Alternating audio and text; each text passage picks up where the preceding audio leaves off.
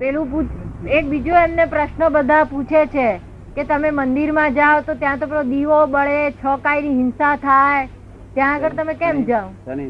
છકાય જીવોની હિંસા થાય, દીવો બળે, એમાં દીવો પકડાવેલો હોય ને મૂર્તિ પાસે, તો એના હિસાબે હિંસા થાય, તો ત્યાં તમારે કેમ જવાય? છકાયની હિંસા થાય એટલે કેમ જવાય?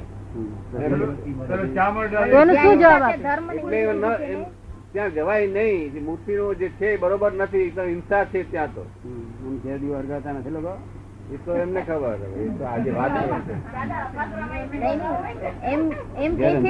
હિંસા ત્યાં ધર્મ નહીં, જ્યાં હિંસા ત્યાં ધર્મ નહીં એમ કે છે. લોકો ઘેર દીવો નહીં હળગાવતા હોય, આ તો ધર્મ કરવા જાય છે અને ત્યાં છતાં હિંસા કરે છે. ઘરે તો કરે ને, ઘેર તો કરે, પણ આ ધર્મ કરવા જાય છે ત્યાં હિંસા કરે છે. એમ ધર્મના નામે હિંસા છે, ધર્મના નામે હિંસા કરો છો એમ એમ કે છે. ધર્મના નામે હિંસા થાય એમ કે છે. એ વાત આવે અમને બરોબર. ત્યાં ધર્મ પર આ ફૂલ તોડ્યું એ ગુનો કહેવાય, કારણ કે મૂળ જગ્યા ઉપર હતું, એને તોડ્યું એટલે એનો જીવ અજીવ થયું, એ ગુનો કહેવાય. હવે એ ભગવાન ના માથા પર મૂક્યું તો આનો ગુનો મને 5 રૂપિયા દંડ થયો, તો ₹5 દંડ થયો. મેં તોડી દે બદલ ભગવાન મને મળ્યા, મારું ભાગ્ય હાથમાં શું રહ્યું? લાભાલાભ નો વેપાર. શું રહ્યું? એ તો ભાવના ઉપર આધાર રાખે છે ને, ભાવના ઉપર એ તો આધાર રાખે ને. તો જેવી ભાવના તેવી ને, જેવી ભાવના એવી એવું પરિણામ.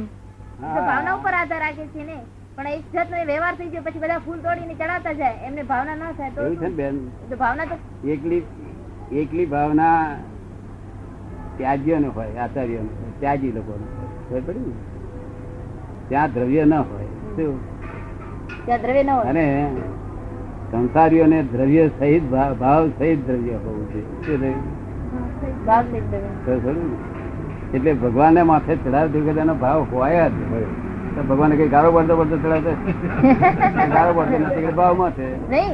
ક્યારેક તો ઉપયોગ વિના થી ચડાવતો હોય, ભલે ભાવના હોય, પણ ચડાવતી વખતે એનો ઉપયોગ બીજે ક્યાં હોય તો એ ભાવના કેમ કહેવાય? એ કહે છે કે જયારે ચડાવતા હોય ભગવાન ને તે વખતે એનો ઉપયોગ બીજે ઠેકાણે હોય તો ભાવ લઈને જ આવ્યો છે. કે ભાવ થી લઈને આવ્યો છે, ભગવાન મારે ચડાવવો છે, ભાવ થી લઈને હેતુ બીજે કઈ ગમે જાય હેતુ તો ખરો, ભાવના નું ફળ તો મળે જ ને. ઉપયોગ નું ફળ જાય, ઉપયોગ તો સર્વચર્ય ને ક્યાં ઉપયોગ કેવું કશું નથી, એમાં લાભ છે. આ બધો કોઈ વાંધો નહીં ઉઠાયો. આવતી ચોવીસી માં તીર્થંકર થવાના છે, આવતી ચોવીસી માં તીર્થંકર થવાના છે ને. સલાહકાર પુરુષ એટલે શું કે તીર્થંકર ની નજીક ના પુરુષ. તો આ શું કહ્યું ને, આવા આવા રાવણ જેવા ને આ લોકો ના પુતળા બાળે છે. હિન્દુસ્તાન એ અમે કહેવા માંગીએ છીએ, અને તેથી જ આપણી શી ભાવના છે.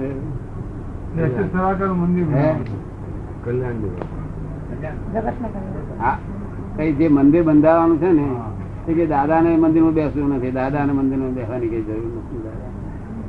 દાદા ને મૂર્તિ જોઈતી જ નથી, કારણ કે દાદા હશે તો અધિક કામ થશે. પછી મૂર્તિ તો મને જેને જોયો છે ને, મને જે અડી ગયો છે તેનું કામ થશે. મને જેને જોયો નથી તેનું કામ જ કશું થવાનું નથી.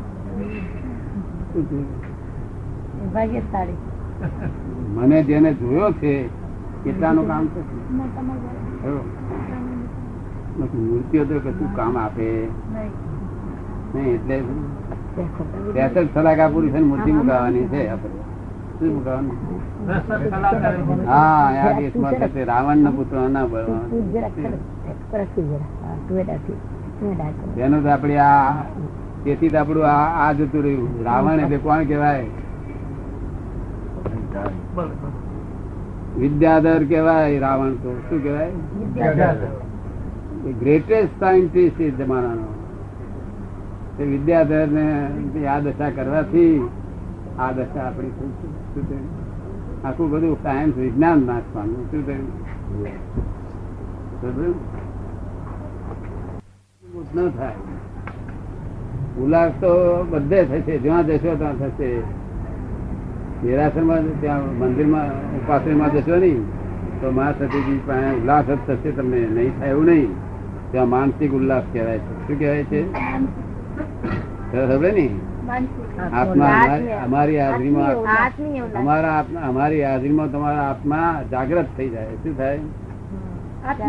અમારો એક જ શબ્દ તમારું આવરણ બેદી હોય, આવરણ બેદી ને આત્માને પસાડે છે. અમારો એક જ શબ્દ આવરણ ભેદી, આવરણ ભેદી તે આત્માને પહોંચાડે. તેથી આત્મા આનંદમાં આવે અને એ આનંદ કે અંદર અજાયબી લાગે આપણને, તૃપ્તિ જેવું લાગે. કેવું? એવું તમને સમજાય છે? માટે હું તમને કહું છું કે આ સારું ખોટું કહેવા માટે નથી કેતો હું તમને. માટે જેટલા કર્મ ઓછો થાય, હલકો થાય એટલા કરી લેજો. શું એક શબ્દ? એક જ શબ્દ જો સમજણ પડે એમ. એક જ શબ્દ હકો શબ્દ સમજણ ભાઈ. સમજણ ભાઈ કે સમજણ પડે તો નહીં સમજણ નહીં પડવા દીધા દશા થઈ ગઈ. હજી બાકી પરિભ્રમણ ચાલુ હોય તો જન્મ ને મરણ, જન્મ બધા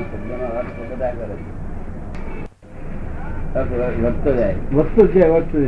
પરમાર્થ થાય ત્યારે શબ્દ સમજાય. પરમાર્થ સમજણ કરે.